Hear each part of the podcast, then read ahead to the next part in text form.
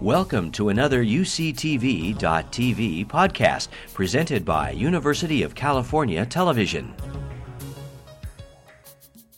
Our first reader is a, a person who's been a source of amazement to me for some time. If you wanted to think about uh, teaching, um, the single best documentary on the subject I ever saw compared the teaching techniques of Jascha Heifetz and John Wooden, based on the assumption that someone with a, a record like John Wooden's must be an extraordinary teacher. How about this record? Jack Clark is beginning his 27th year as the University of California's varsity rugby head coach. His record as a coach is 496 wins, 68 losses, and five ties. He's won 21 national collegiate championships. He's one of the winningest, winningest coach. This says he's one of the winningest coaches in Cal Rugby's 128 year history. Duh. How many? How many? Yeah, I have no doubt that you're one of the winningest. Anyway, what an amazing record. He was named by the Daily Californian as one of Cal's top 10 athletes and coaches in the 20th century. He's surely that. He's just a gift to this place, and he's agreed to be here today. Please welcome Jack Clark.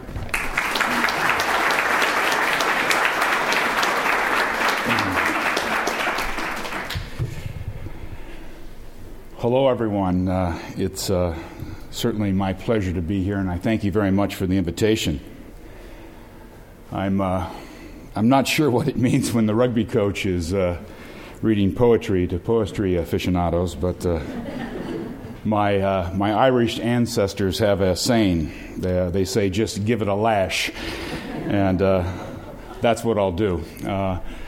I've, I've also made one other assumption in my, uh, in my game plan here this afternoon. Uh, that is that uh, the humanities uh, would be like sport in the fact that when you're under a little bit of pressure, you know, you play with heart. And, uh, the, and I'm going to take that tack today, and the poem that I will introduce to you is one that is very close to my heart for the reasons that I'll share. Um, a couple months after the big game on uh, February 19th, 1977, a dear friend and, and teammate of mine on the Cal football team lost his battle with cancer and died. His name was Joe Roth. He was uh, our star quarterback while being the most humble and team oriented person we had. He remains today, 33 years later, a personal inspiration to every one of his teammates. Joe was the uncommon man. He sensed early in the football season in 1976 that his cancer had returned. He, uh, he didn't tell any of us, not his friends, not his coaches, not not even his parents. He never unburdened himself. After the season, Joe's battle became public. Still, he never gave up hope. He enrolled for the winter quarter, bent on graduating. 26 days before his death, as part of a class assignment in Professor Scripps' Rhetoric 160, he stood in front of his classmates at Evans Hall and read this poem.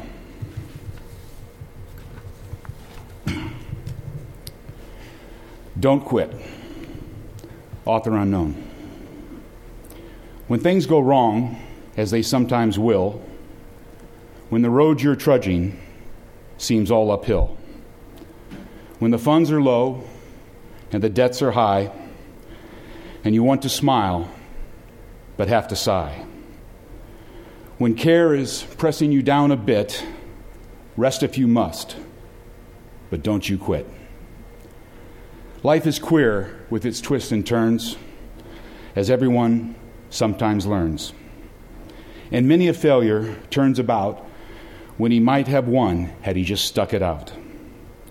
Don't give up, though the pace seems slow. You may succeed with another blow.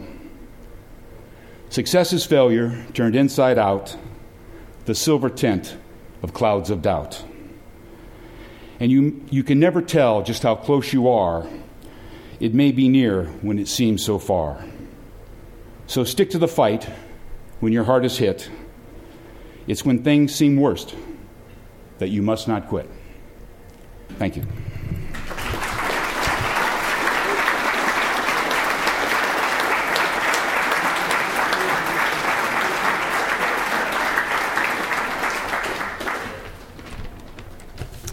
Thank you, Jack, so much. And thanks for the that story that went with the poem to give us the history of this place. Um, our second reader is Suzanne Guerlac. She's a professor of modern French studies. Um, for a poet to study what's happened in literature in the 19th and 20th century, it means that you have to study French poetry. And if you study French poetry, you have to read the work of Suzanne Guerlac. Everybody who, who reads and thinks about it owes her an enormous debt. Her most recent book is. Uh, about the subject I really want to be thinking about. It's called Derrida and the Time of the Political. But I've been reading her book about the philosophy of time in Henri Bergson, partly because all of the American poets of the modernist period just went to school to, to Bergson. And um, uh, he's, got, he's fallen out of fashion as a philosopher. And just at that moment when people lose the feeling of the power and importance of a certain writer or thinker, the best kinds of critics turn your attention back to what is to be learned from them. And that's been Suzanne's work in poetry, aesthetics, and literature. She's just an amazing critic and scholar, and she's going to read us a poem or two. Thank you so much.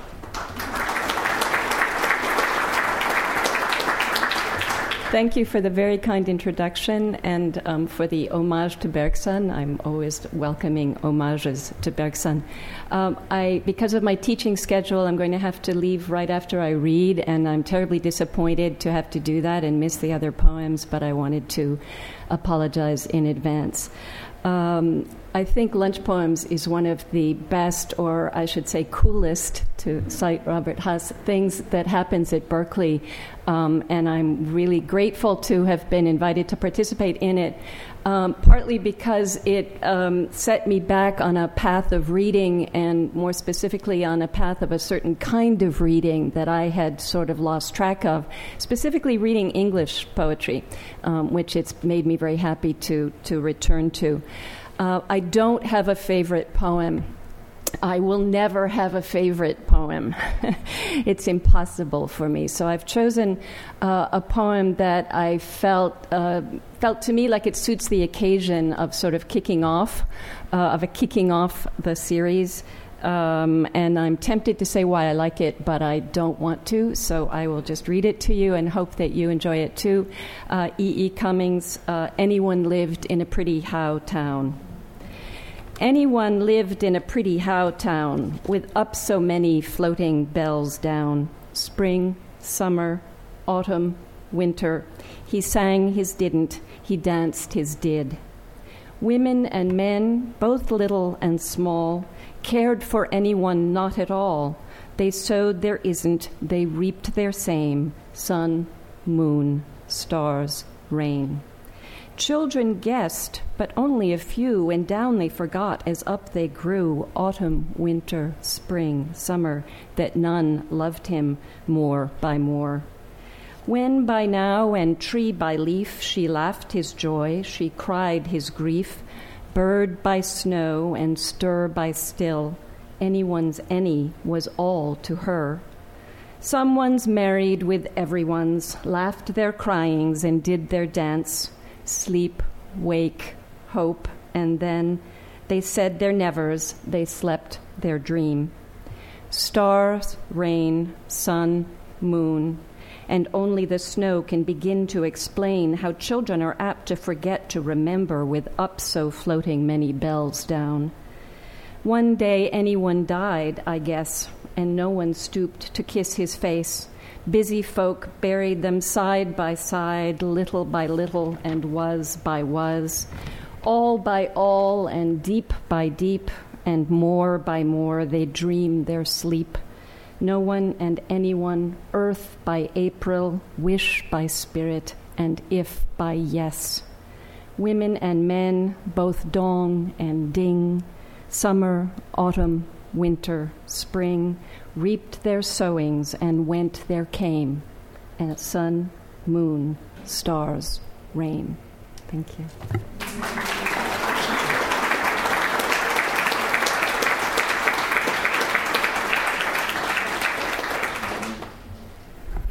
I'm stepping in for Bob because he also is a teacher and has to leave early. Professor Alex Filippenko um, is a veteran of TV documentaries, and if you've ever heard him lecture in his field of astronomy, uh, you will immediately understand why. He is a much published scientist, member of the National Academy of Sciences, 630 publications, uh, and one of the world's most highly cited astronomers. He's also winner on this campus of top teaching awards. We're very pleased to welcome you today.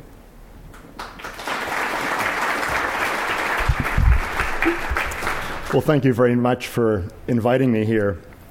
My untitled poem was written by the late celebrated physicist Richard Feynman at Caltech. And the first public record of it is in an address he gave to the National Academy of Sciences in the autumn of 1955. It was also published in 1988 in a book of his, What Do You Care What Other People Think? Feynman wrote this poem expressing the remarkable ability of humans to contemplate and understand nature, and he came up with it while standing alone at the seashore and just thinking about the cosmos. So now I'll recite it. There are the rushing waves, molecule, mount, sorry. There are the rushing waves, mountains of molecules, each stupidly minding its own business, trillions apart, yet forming white surf in unison. Ages on ages, before any eyes could see, year after year, thunderously pounding the shore as now. For whom? For what? On a dead planet with no life to entertain. Never at rest, tortured by energy wasted prodigiously by the sun, poured into space. A might makes the sea roar. Deep in the sea, all molecules repeat the patterns of one another till complex new ones are formed. They make others like themselves and a new dance starts. Growing in size and complexity, living things, masses of atoms, DNA, protein, dancing a pattern ever more intricate. Out of the cradle, onto dry land, here it is, standing. Atoms with consciousness, matter with curiosity. Stands at the sea, wonders at wondering. I a universe of atoms, an atom in the universe. So that's Feynman's poem, and to me, one of the things that poem says is that what really sets humans apart from all other animals is this ability to explore the inner workings of, of nature, to ask questions about the universe, and ultimately to understand how it is the universe and its contents work. And we derive great joy from this process. So it's almost as though the universe has found a way to know itself through us. Right? We are the observers of the universe, the explorers of the universe, the brains and conscience of the universe. And no other life forms that we know of are so inquisitive and can do this. And certainly no inanimate objects like rocks can, can do this. So people sometimes ask you know, what is the purpose of the universe? Well, I don't know. Maybe the purpose is to produce organisms that simply enjoy being part of the universe for a fleeting moment, organisms that have thoughts, feelings, and emotions. Or maybe the purpose is to produce sentient beings who can figure out and appreciate the physical beauty of the universe and the extraordinary way in which relatively simple physical laws give rise to essentially infinite variety. And indeed, as Albert Einstein once said, the most incomprehensible thing about the universe is that it's comprehensible. Thank you very much.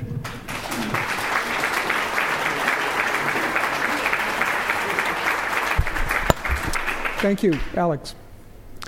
Sheehan Grant, our next reader, stuck his neck way, way out in suggesting a name for the library catalog two years ago. He wanted us to call it OskiCat. And I immediately thought that was a good suggestion. I think it's the most controversial matter I've ever dealt with as university librarian. Thank you, Sheehan. Um, for the past few years, he has been the head of the privileges desk here, and uh, now I'm learning something about him. He supplements his income by ho- hosting a weekly pub quiz in a Rockridge bar on Tuesday nights. Welcome, Sheehan.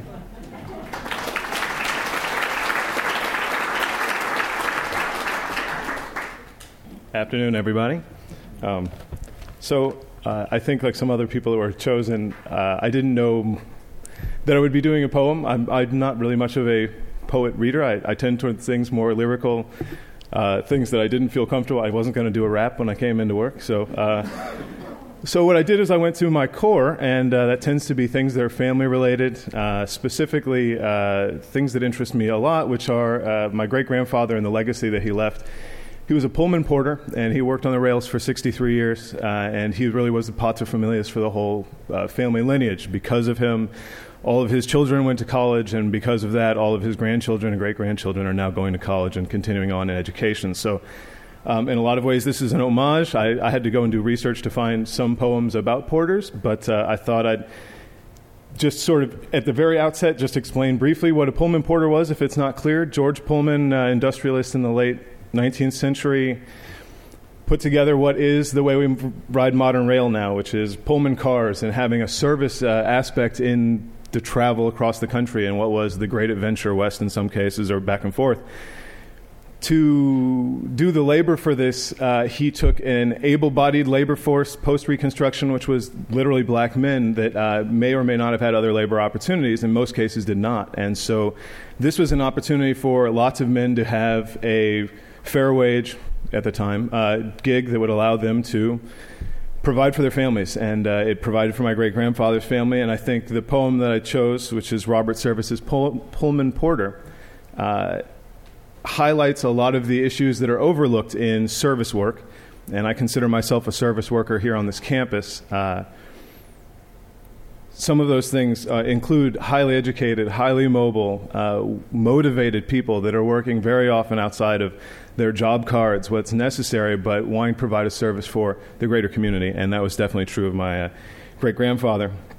And uh, he, he did publish a, his own autobiography, and, and, one of the quotes that I took very much to heart and I bring with me to work every day, and, and I, this isn't my words, these are his, but they are resonant for me, is I dare not say all our passengers were 100% on our side, but we had a slogan.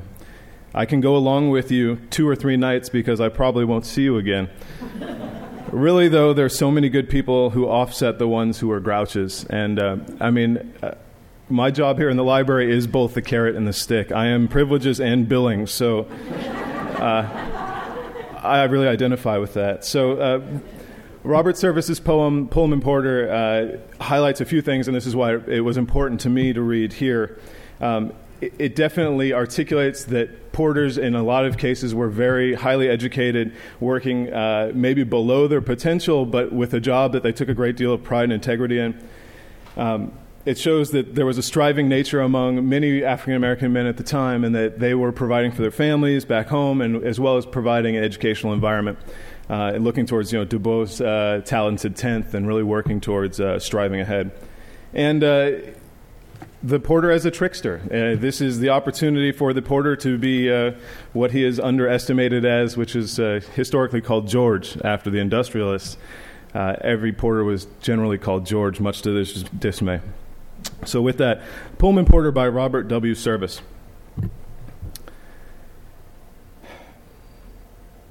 The porter in the Pullman car was charming as they sometimes are. He scanned my baggage tags. Are you the man who wrote of Lady Lou? When I said yes, he made a fuss. Oh, he was most assiduous. And I was pleased to think that he enjoyed my brand of poetry. He was forever at my call, so when we got to Montreal and he had brushed me off, I said, I'm glad my poems you have read. I feel quite flattered, I confess. And if you give me your address, I'll send you, autographed, of course, one of my little books of verse. He smiled. His teeth were white as milk. He spoke. His voice was soft as silk. I recognized, despite his skin, the perfect gentleman within. Then courteously he made reply I thank you kindly, sir, but I, with many other cherished tome, have all of your books of verse at home. When I was quite a little boy, I used to savor them with joy, and now my daughter, aged three, can tell the tale of Sam McGee. While Tom, my son, that's only two, he's heard the yarn of Dan McGrew. Don't think your stuff, I'm not applaudin'. My taste is Eliot and Auden. so as we gravely bade adieu, I felt quite snubbed, and so would you. And yet, I shook him by the hand, impressed that he could understand the works of those two tops I mention, so far beyond my comprehension a humble bard of boys and barmen, disdained, alas, by Pullman Carmen.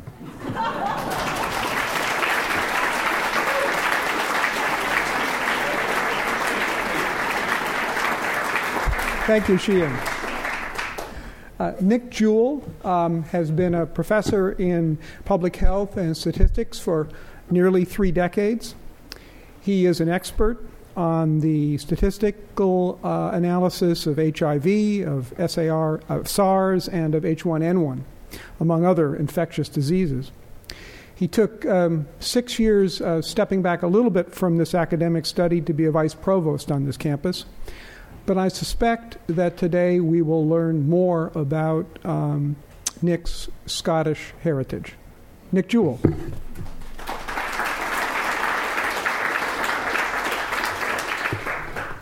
Thank you very much. One poem, right? I thought, uh, as Tom mentioned, to go back to my background, I'm really not Scottish, I have to admit. I'm, I'm, making a confession here. Uh, my grandmother was born in Millbank Prison in London and was a great admirer of a contemporary young man called Rupert Brooke. So I thought about reading Rupert Brooke. If I should die think only this of me that there is some part of a foreign field that is forever England. But I was born and brought up in Scotland and had a great deal of trouble with the English all my young life, as many Scots do. So, of course, I thought about reading Robert Burns' Wee sleeket timmer and cowering beastie, oh, what a panic's in thy breastie. But that's the easy part of the poem, and most of you wouldn't understand the rest. So I'm going to go back to an American. I'm going to go to an American poet, bearing in mind that where I grew up, in a very small village, close to where the great River Clyde spills into the Atlantic in Scotland, where water comes together with other water by Raymond Carver. I love creeks and the music they make, and rills in glades and meadows before they have a chance to become creeks. I may even love them best of all for their secrecy. I almost forgot to say something about the source. Can anything be more wonderful than a spring? But the big streams have my heart too, and the places streams flow into rivers, the open mouths of rivers where they join the sea, the places where water comes together with other water, those places stand out in my mind, like holy places. But these coastal rivers, I love them the way some men love horses or glamorous women. I have a thing for this cold, swift water. Just looking at it makes my blood run and my skin tingle. I could sit and watch these rivers for hours, not one of them like any other. I'm 45 years old today, would anyone believe it if I said I was once 35? my heart empty and sear at 35. Five more years had to pass before it began to flow again. I'll take all the time I please this afternoon before leaving my place alongside this river. It pleases me, loving rivers, loving them all the way back to their source, loving everything that increases me. Thank you.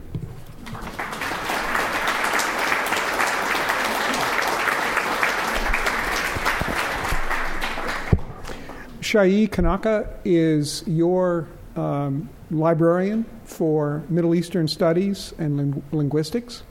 Shai is a Kurd born in Kirkuk, has gone back to that region several times to help build our collections. Shai, I haven't seen you, but I know you're here someplace. There you go.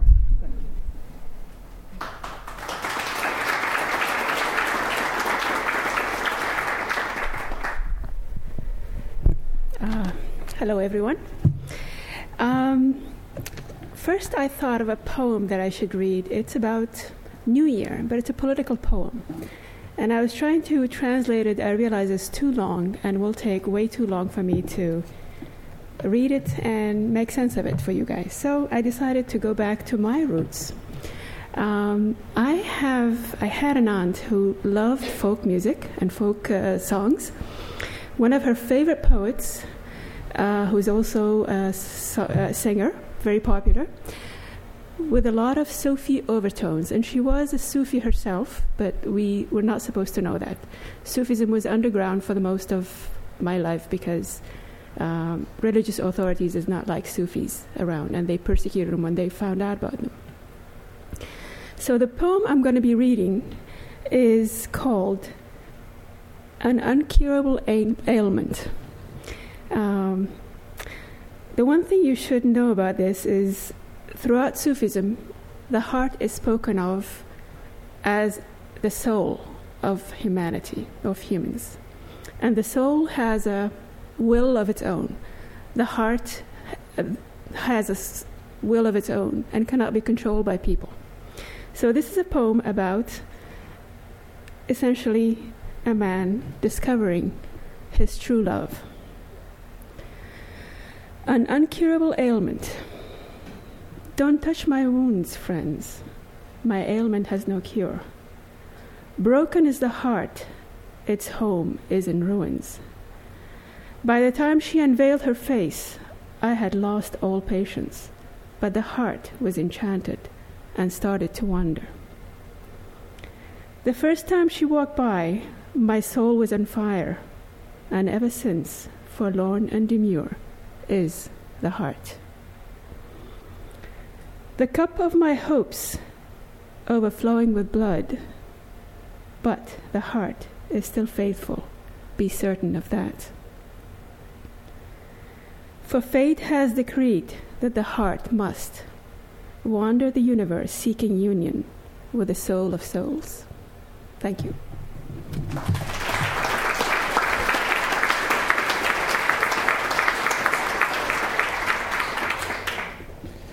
Please welcome Professor Rodolfo Mendoza Denton. I just had a chance to meet him. He's a native of Mexico City and currently an associate professor of psychology here at Cal. His research interests include intergroup relations, cultural misunderstandings, prejudice, and education. Welcome.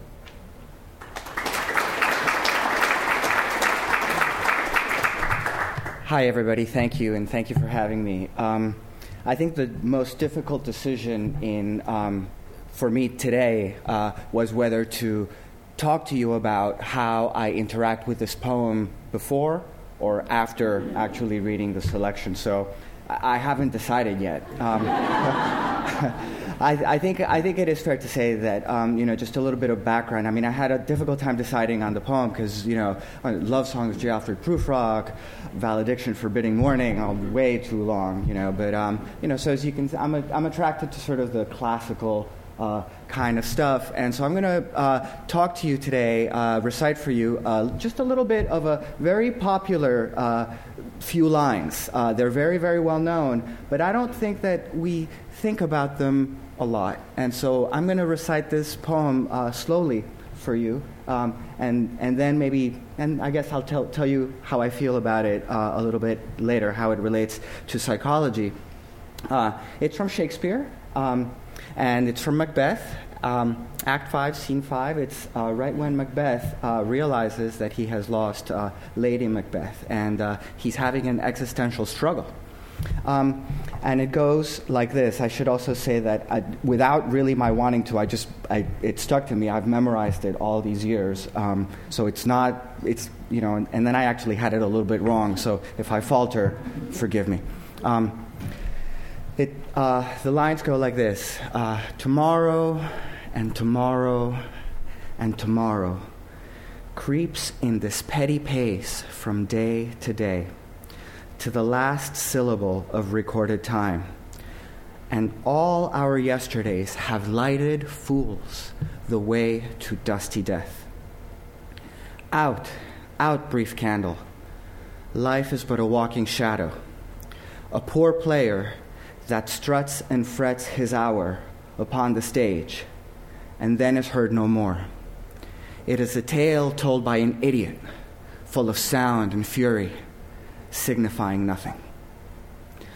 So, you know, probably not the most appropriate piece for a sunny September afternoon. Uh, but um, I think what it, you know, it, in, in a very funny way, I recite it to myself because it reminds me of the ephemeral quality of material possessions, of uh, those things that we strive for in life that we feel make us better than the other person. That award, that car, that, uh, that particular you know, piece of gadgetry that we want, and remind us that it all fades pretty much to nothingness at the end and makes us humble at the same time that it makes us realize what really matters to us. Not only can we not take it with us, uh, but it itself is ephemeral. Make, should be no surprise as a social psychologist that I consider those to be uh, those things that we keep that are really most important um, personal relationships. So, thank you for listening.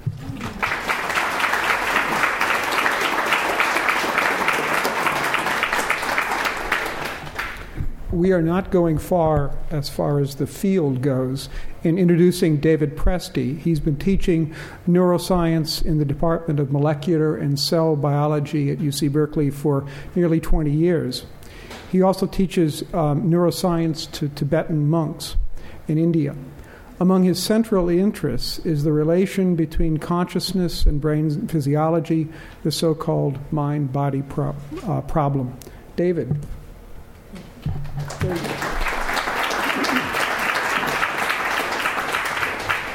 Thank you. Excuse me. Thank you. Thank you. Real uh, honor and pleasure to be here. Um, the poem I'm going to read today is written by uh, the guy who also authored the textbooks I use in a, one of my big undergraduate courses on drugs in the brain, which is kind of an ethno botanical poetic work, that book. A rather different poem, though, that I'll read, which hasn't been published yet. And uh, it has to do with like cell phones and Wi Fi and radio and television and electricity and uh, sunlight, and the, the fact that all of these things are explicable by a set of elegant mathematical equations that were derived in the 19th century by the Scottish physicist James Clerk Maxwell, uh, who was also a sometime poet.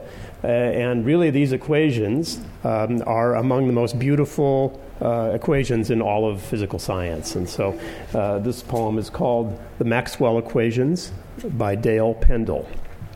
In 1821, Michael Faraday suspended a wire into a jar of mercury, in the center of which was affixed a magnet. He passed current from a voltaic pile through the wire and the mercury and watched the wire rotate the world's first electric motor. Ampere, a few months later, made the magnet revolve about the wire. Faraday stated it clearly a changing magnetic field can make electricity move in circles, and vice versa. If one speaks against a magnetic diaphragm, the squiggly voice signature is mirrored through lines of force by electric current in a wire, a microphone. Or, in reverse, the current pulling the diaphragm, a speaker. Just moving wire through a magnetic field was enough to produce electricity, like maybe a big coil of wire through a very large magnet at the base of Grand Coulee. Electricity and magnetism had been well behaved. Each knew her place until Faraday pushed them around. Boundary transgressions were there from the start, like Prometheus helping mortals, or Lucifer challenging God. Faraday was working class. Davy took him in as his assistant, and, but made him serve as valet on their continental tour and ride outside the carriage. Faraday turned down two knighthoods, burial next to Newton, and refused to participate in weapons work during the war. He was a Christian. No one could have proceeded further without the calculus of Newton and Leibniz, the ability to capture motion in motion, a particular skill of James Clerk Maxwell. Unlike many of his peers, Maxwell believed in Faraday's lines of force, and by interpreting them as tiny movements in some great ethereal medium, derived the laws of Faraday, Gauss, and Ampere by first principles uh, uh, by, as a series of hydromechanical differential equations. Maxwell, to make his calculus hold together, had to add a small correction to the work of Ampere, extending the concept of current to include a buildup of electric field, which he called the displacement. Maxwell combined his equations in his mathematical retort, canceled like terms, and distilled over the wave equation, its head in Faraday's flux and its tail in the displaced current. Beaches and jetties, a guitar string, undulations of a bat ray, pulses and millipedes, the crack of a whip, a weight hanging on a spring, harmonic motion, sines and cosines, seawalls shattered, wavelength and, and frequency. Like an alchemist, Maxwell recombined his products, stirred his flasks, cooked them with the fire of differentiation, and precipitated out the speed of light. Knew that he'd proved that Faraday had been right all along, that magnetism, electricity, and light were all in it together, all aspects of one force with many faces thunderbolt, lodestone, corona borealis, amber. Einstein's prerequisite for special relativity was not that Newton work, but that Maxwell be invariant, moving, standing still, or not knowing.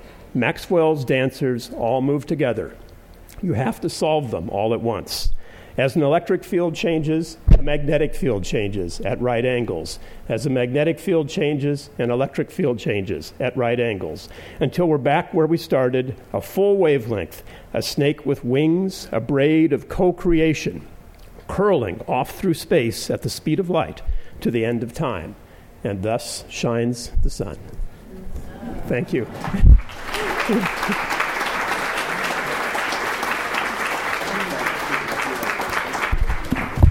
Thank you.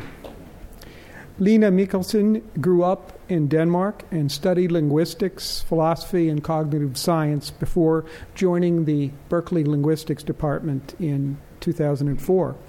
Her research is concerned with how word order, intonation, and inflection produces linguistic meaning. Welcome, Line.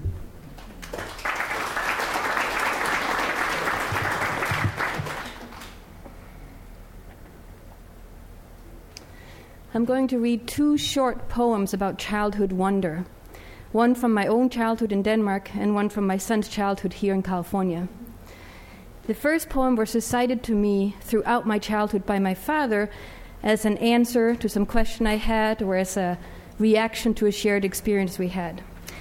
He always attributed it to Piet Hein, a Danish poet, inventor, mathematician, and designer. And I'll first read it in Danish, and then I'll translate it as best I can. Når jeg ser gennem nøglehullet, ser jeg en hest, der står. Hvorfor den står, det ved jeg ikke, da der er plads nok til, den kan ligge. When I look through the keyhole, I see a horse standing. Why it's standing, I don't know. There's enough room for it to lie down. the second poem was written by my friend and colleague Karl Zimmer, who's here today. And I read it to my son, Oscar, and now I'll read it to you. It's called Rhyme versus Reason. A person might wonder whether the moon would, if it could, eat all the stars with a spoon in order to be the only light in the sky at night. Thank you.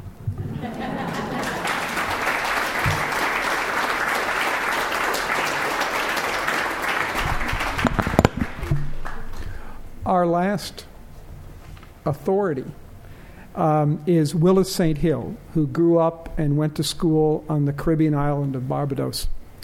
He currently works at UC Berkeley as a residential facilities manager, but he still keeps himself grounded as a West Indian.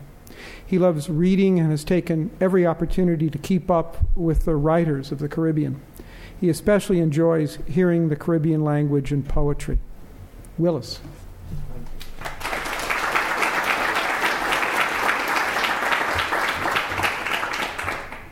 Today I'm going to do a piece by Kamau Brathwaite. And one of the things that Kamau Brathwaite said in his writing of poetry is that he likes to use nation language. So as I speak to you, I'm going to try to use a little bit of nation talk so that I can take you back to Barbados for a few moments. The calypso from Kamau Brathwaite is called Calypso. And calypso is the national music of the island. So I'm going to try and put a little bit of calypso beat into the reading of this poem. The stone had skidded, arched, and bloomed into islands Cuba and Santo Domingo, Jamaica and Puerto Rico, Grenada, Guadeloupe, Bonaire. Curved stone hissed into reef, wave teeth fanged into clay, white splash flashed into spray. Bathsheba, Montego Bay, bloom of the arching summers. The islands rode into green plantations, ruled by silver sugar cane. Sweat and profit, cutlass profit, islands ruled by sugar cane. And of course, it was a wonderful time, a profitable, hospitable, well worth your time, when captains carried receipt for rices, letters, spices, wigs, opera glasses, swaggering asses, debtors, vicers, pigs. Oh, it was a wonderful time, an eloquent, benevolent, relevant time, and young Mrs. P's quick, irrelevant crying at four o'clock in the morning. But what of Black Sam with the big splayed toes and the shoe black, shiny skin? He carries bucketfuls of water, calls his mas just had another daughter. And what of John with the European name, who went to school and dreamt of fame? His boss one day called him a fool, and the boss hadn't even been to school. Steel drum, steel drum, hit the hot calypso dancing. Hot rum, hot rum, who's going to stop this bacchanaliing? For we glance the banjoy, dance the limbo, grow our crops by maljo, have loose morals, gather corals, father our neighbors' quarrels. Perhaps when they come with their cameras and straw hats, sacred pink thors from the far north, we should get down on those white beaches where if we don't wear breeches, it becomes an island dance. Some people doing well while others are catching hell. All the boss gave our Johnny the sack, though we beg him, please, please, to take him back. So now the boy migrating overseas. Thank you. That is Kamau Brathwaite, Calypso. Have a great day.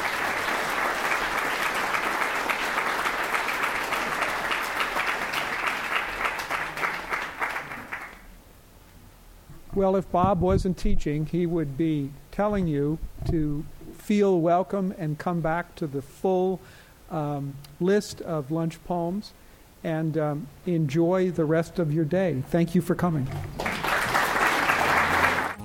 You've been listening to a podcast by University of California Television. For more information about this program or UCTV, visit us online at uctv.tv.